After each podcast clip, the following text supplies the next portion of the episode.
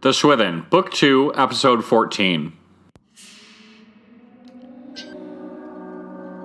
Welcome to the Swithen.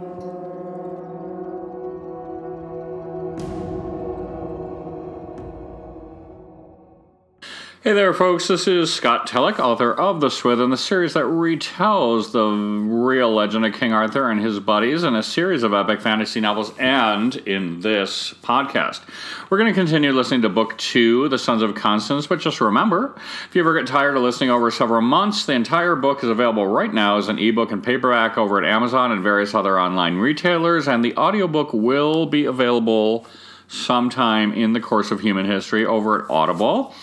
And book three is actually going to be out very soon. If you don't mind reading on a Kindle or other electronic device, you can get that right now for a dollar. And it'll be $3 after it is officially released in the middle of December.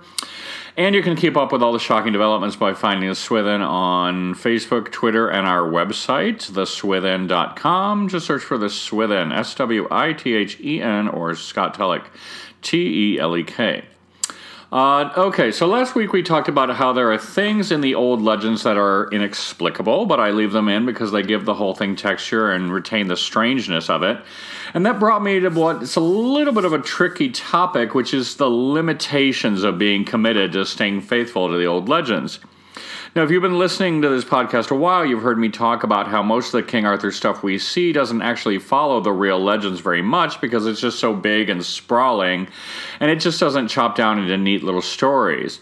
And because of this, you have things like Lord of the Rings or Game of Thrones, which are clearly inspired by King Arthur, but they create their own new worlds and new characters so that they aren't tied down by the limitations of having to remain faithful to the source material, and they can kind of do whatever they want.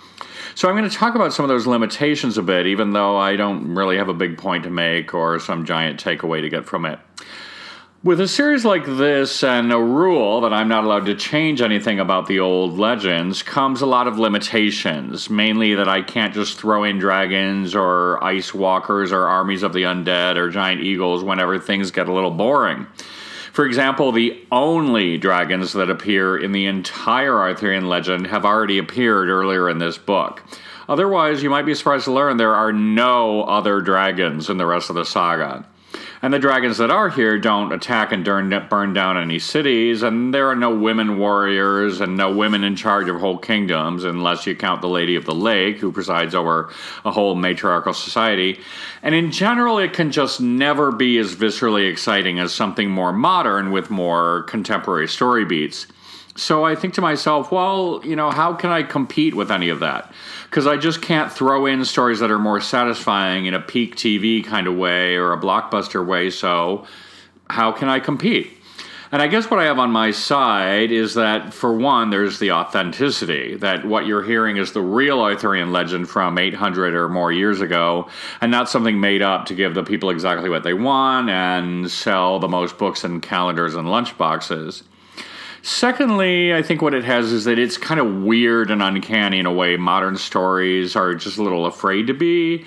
So, like, you might have three knights follow a white stag into the forest where they encounter three maidens, one who's young, and one who's middle aged, and one who's old, and then they separate and go with each of them, and they have these really bizarre adventures that don't really come to some huge ending where you know they foil the bank robbery or whatever but it's just super weird and evocative and mysterious in a way that only something from the middle ages can be um, and finally, what it has going for it is that it's a huge, sprawling saga that's complete to the end right now, with intricate and time tested character arcs for everybody that are finished now. So I just finished book three and I started book four, and it's fun because from that time on, we're starting to introduce characters that are going to be with us through the rest of the saga. And we're talking 22 novels left after book three. We're only in book two here. And they all have complex and intertwining character arcs that are all plotted out and laid out right now. So, in terms of overall plot, there's not going to be any making up as we go along. And you're not going to get invested in this story and suddenly find out our characters are going into space or becoming secret agents or whatever because we've run out of story ideas. Like, for example, I'm not really a fan of the latest Star Wars movie, The Last Jedi, and it's not at all because of the diversity, which I actually thought was great. It's because it doesn't follow the previous film, and it kind of revealed that they don't have a story to tell here. They're just making it up as they go along, which made me feel like, well, then why am I bothering to pay attention to this? I thought you guys had some story here, some big saga, but you know, I guess you're just winging it. So why am I bothering to keep up with this? So that won't happen with the Swithen because our whole story is laid out to the end right now, and the stuff going into these first parts is indeed leading up to stuff that happens later. And if you stay with us through all the books, you'll be amazed at what things from the first parts of the story end up showing up way, way, way down the line. Mm. So that's it. Yes, I don't have dragon attacks and magic happening every other second and, you know, ice zombies. But what I do have is that the story is intricate as fudge and complete with no making up as we go along, and it's weirder and more uncanny than anything today's best TV writers could come up with. And it's a real honest to goodness legendary epic saga, so I guess it has that on my side. All right, so let's get going with our story for today. Today we're going to catch a brief glimpse of Igraine, and I'll give you a clue that she won't be back here until the next book, where she'll have a very large role then, because she is going to turn out to be the mother of our little future King Arthur. All right, so let's get to it. Part 2, Chapter 25. Merlin waited on the roof of their cottage. It was about three hours after midnight, and from this place he had a lovely view down the valley whose rolling hills were lined with grass and trees, dotted here and again with exposed rocks. At the end of the valley was a waterfall that filled the air with a distant rushing sound and appeared a misty light blue in the cool moonlight that illuminated the scene. Merlin thought on what he was about to do with a leaden heart. His eyes had cast his vision deep into the future, and he had found the woman he sought. Without doubt, it was her, but he also saw how it would leave her. What the rest of her life would be like afterward, when she could never again be so innocent. Yet he could see no one else but her, for only she in all the land, with the depth of her wish to be good and remain virtuous, could create the person he needed. With a sigh, he rose to his feet, stepped down toward the edge of the roof, and, turning his head as he heard an owl's cry from the direction of the forest, stepped down into her chamber. She lay there, body entangled with Duke's, her face pressed against the skin of his neck, a look of complete contentment on her face. It's true she was absolutely lovely, but even more so, and more overwhelmingly than he'd seen in his mind. Her skin was utterly unblemished and looked as soft and pure as cream, and he saw her breasts rise and fall silently with her quiet, even breath. They lay nude together. The sight of them together made him think on a symbolic painting meant to show the perfect example of man, rough and masculine, and woman, beautiful and strong, entangled together, complete and completing each other. Merlin found a chemise, the undergarment that hung closest to her body, lifted it quickly, and tucked it into his robe. His feet stepped delicately around the sleeping forms of the lovers. Then he moved off to find a seat against the wall, separated by the sleeping couple by only a hanging skein of veils and pelts. Merlin spent a moment thinking pensively, his eyes sunken and distant. Then he touched one finger to his other palm, made a circular motion above with his fingers, and the woman awoke. She did not find anything amiss, nor did she feel anything but comfort and security, close there, pressed against the strong, firm body of the Duke. She kissed him lightly twice on the neck. Then she turned her head to look about in the room, her face showing a mild curiosity, as though she'd heard something. The fire still burnt and filled the quiet room with a lovely flickering glow. She stepped to the window and looked down at the stone walls of the castle, all a cool gray blue in the moonlight, set against the blackness of the sea just beyond. The night was quiet and filled with peace, save for the distant crashing of the waves on the rocks below, and her room with the Duke felt absolutely safe and comfortable. Her head turned to the side suddenly, and she saw someone sitting there, perfectly still against the wall. He was in a robe with a hood pulled up, and she could not see his face. Curious, not at all threatened, she went over and stood before him. She was still nude, her full breasts and lovely curves and dips shining beautifully in the flickering firelight, but she did not feel intruded upon or abashed, because the feeling of the moment was so calm. The man sat against the wall in peace and completely without an air of violence, and at the same time, she had the strange sense that he wasn't actually there at all, or if any of this were actually happening. If it was not a dream, it was something very much like it. The man raised his hand and offered his open palm in homage. Fair Igraine, he said, blessed mother, I come to begin making penance for all that will befall you. She smiled and cocked her head in curiosity rather than feel threatened, as the entire mood of the visit was one of wonder. What will befall me? she asked. The man in the robe indicated four garlands of gold laid out next to where he was sat, with the most delicate fringe of golden threads, here and there enclosing tiny lustrous stones and richly colored shards of gems. Accept these garlands as a small part of my offering, he said. His fingers moved above the first. This one, he said, will help your eldest daughter with her studies. The second will help your middle daughter bear many worthy sons. He looked up at her. This one, he said, indicating the third, will help your younger daughter in her practice of the healing arts. And this largest one, he said, running his fingers over the most ornate of the garlands, is for you, and will strengthen your innate goodness and help you to remain virtuous. She leaned in and examined the mixture of gold and stones that made up the garlands, and when she leaned back, the man was no longer there, because he was once more in Northumberland. We will not meet Igraine again in this book, but as we read on, we'll know that she's out there, living the last of her carefree days with a husband she loves truly, the Duke of Tintagel. Merlin returned home and hung Igraine's chemise in a small closet in his room, somewhere he was sure Blaise would not find it. He hung the garland below a sprig of wolfsbane mixed with roots of nightshade, from which the human oils contained in the garment would be naturally repelled. These would, over the next few days, drip into a pan he placed below the chemise and be gathered in a small cup beneath the center of that. Over flame, Merlin would turn this dense, sticky fluid into a fine white powder, which he would then funnel into a small bottle of blue glass. Part 2, Chapter 26. Pendragon rode for many days until he came to the encampment where Uther and his men were chipping away at the remnants of the Saxons, where they dared emerge from the stronghold where Hengst had remained with them. When the brothers saw each other, Uther came running at once to embrace him, and Pendragon swung his leg over and slid down off his horse, throwing his arms open as he ran at his brother. Their chests met with a hearty thud as they held each other a great while.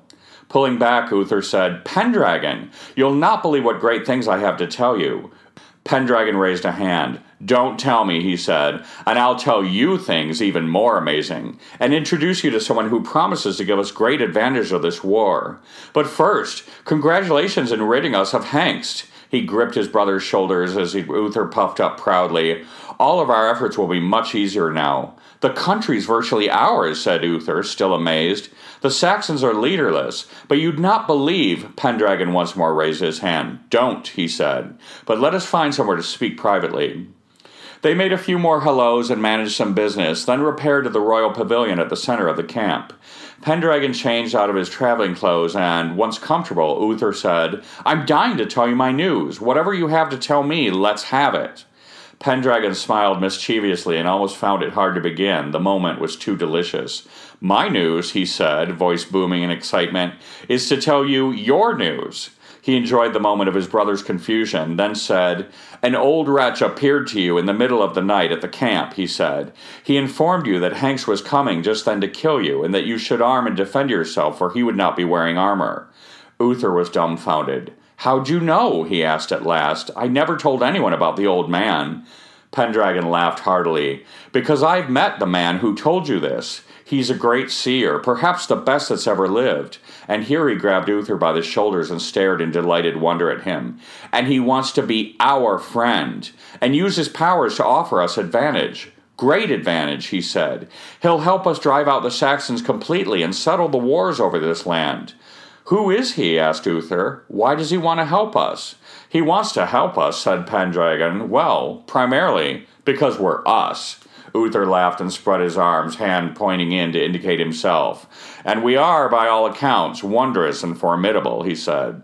And in every shape and form the better of every living man, continued Pendragon, eyes laughing.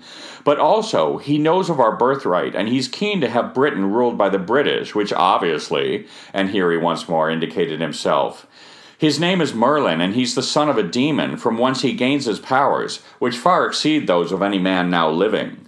Uther's face clouded. Can we trust someone born of the devil? Pendragon raised his finger. Yes, because he was turned to God by his mother, who had him baptized at the moment of his birth. Thus he retained the devil's advantages while also attaining the blessings and advantages of God. He works on earth to bring about the will of God, and brother, Pendragon turned to Uther and once more gripped his shoulders in both hands. He wants to help us. Uther blinked as the import of the words settled over his mind. You're saying he knows the will of God and wants to work the will of God, he said, staring back seriously into Pendragon's eyes. And to him, that means helping us, he said. Pendragon nodded eyes wide with amazement and cheeks puffed up into an unstoppable grin, and he could only shrug and open his arms in a gesture of grateful incredulity, saying, Yes, and once again, Yes. He shook his head in wonderment, and the two brothers embraced each other. They held their large bodies close as the excitement, wonder, and thrill of a thousand different thoughts coursed through their heads. Having returned to Brittany, unsure what they would face, most probably years of grinding war, they now faced the prospect of securing the reign much more quickly and having to move into the next phase, governing the stable country, much sooner than they expected, which was good, except that they had planned for and been trained mostly for war, violent, bloody war, with stability a vague and illusory goal that they'd barely planned for at all. At last they pulled apart and gazed upon each other, dumbfounded in wonderment. Uther's eyes lingered on the crown atop his brother's head, and thought, Excellent! Pendragon will receive invaluable advantages that will secure his place as king for several decades, and he, Uther, will gain all the advantages of being the brother of the king and second in command. You'll be unstoppable, said Uther. We, brother, said Pendragon. This old man who spoke to you, he said. Would you recognize him if you saw him again? Uther nodded with certainty. Of course, I could still see his face before me. Because, and you may know this as a fact, he'll speak to us eleven days from now, said Pendragon. Let's do all we can to be ever together on that day until he comes, so I can see whether or not I'll recognize him. They clasped their hands in agreement. Congratulations to us, said Uther. We thought we'd face years of nothing but fighting. It still seemed almost too amazing to talk about. With the knowledge and advantages this Merlin offers us, we can rule, finished Pendragon, instead of merely fighting for our rightful place. We can use that time to create the country we want, he paused, and which Merlin wants. Yes, said Uther, nodding his head in a goofy way. As long as we want what Merlin wants, he said jokingly, and they both laughed together, acknowledging the strangeness of the situation. Neither could think of anything else for the next few days. Merlin was stuck deep in their heads like a song. Part 2, Chapter 27. Merlin and Blaise were involved in a game of chess. They peered over the board, eyes moving from piece to piece, plotting out the possible scenarios for each as both men stroked their gray beards. Merlin had promised not to use his knowledge of the future to influence the game, which was the only condition under which Blaise would consent to play. No, Merlin assured him, he wanted to test and train his own strategic abilities and skills of guessing potential future outcomes without resorting to his second sight. Although, when he found himself cornered, it was very difficult not to give the future just the tiniest once over. Merlin had showed Blaise the middle aged hermit appearance and said it would become known as his primary appearance from that time, and this was how they should know him. That was the guise in which he sat with Blaise just then. Blaise studied the layout of the pieces. How are you finding the brothers? he asked. Merlin sighed. They're quite, he thought, then said, sweet. Pendragon has great nobility in him and is genuine in his wish to help his people, so that's excellent, and I think might help him in making great strides for the country before Arthur comes. He reached forward and his hand covered a rook, but he chose not to move it. Uther, he said, Uther's a robust warrior and yearns with great heart to be a good and respected leader, but thinks so little of himself that he's afraid he doesn't have it in him. Honestly, they're both quite young and changeable, and I still have much to learn about them. Blaise's eyes stayed on the board. But if you can see the future, he said, and let his upturned palms complete the sentence for him. I know, sighed Merlin, but it's still quite vague. The future's not like the past. It's undecided and uncertain. And unfocused. And while I can sometimes see an event quite strongly, the path to get to that event is often obscure. He reached out and, after all that deliberation, moved upon one space. I can move things around, and sometimes the path reveals itself quite clearly. And sometimes people, like these brothers and their friends, do unforeseen things that alter my plans, or they don't take my advice, he said. Or they think that, yes, I have access to all the knowledge that has ever existed in the world, but they're smart too, and they want to make their own decisions. Merlin sat back in his chair, and that alters the future. You know how changeable people can be. Blaise merely grunted. He leaned forward and was closely examining the board. These brothers are particularly headstrong, said Merlin. Perhaps they have too much faith in the claim of their birthright. Well, honestly, I need to know them better, and I'll need to know that they believe in me absolutely, which they will need to do. This is the point of all this appearing in this guise and that, that they come to believe in me completely, even more than their own senses. Blaise looked up momentarily. By coming to them as all sorts of different people? Not just that, but people who predict things and other people who confirm those predictions and with these brothers who are very confident in themselves, at this stage, overconfident. I'll need to tell them a great deal of what they most want to hear, for that most wins favor with boys of this type. And with that in mind, Merlin reached behind him and brought forward a piece of parchment, a pen, and a vial of ink. I will have you write a letter for me, if you don't mind. Uther has his mind very much on a lady friend of his, and if I can bring him a letter from her, telling him what would make him happiest to hear, then he would have great trust in me. Blaise sat back. You want me to write a letter from a young woman? Merlin nodded. I'll dictate. Blaise pointed a finger at the young wizard. You're not involving me in any deceit of which I would disapprove, are you? Merlin threw his outstretched hand innocently over his heart.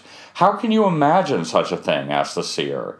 It's only positive tidings for the young man, who's actually quite a romantic, although he possesses the technique of a bore. It would make him positively disposed toward me, which would make it easier for him to accept me as a friend. Blaise still peered at him suspiciously. So that I may better guide them in drawing our country toward God, said Merlin.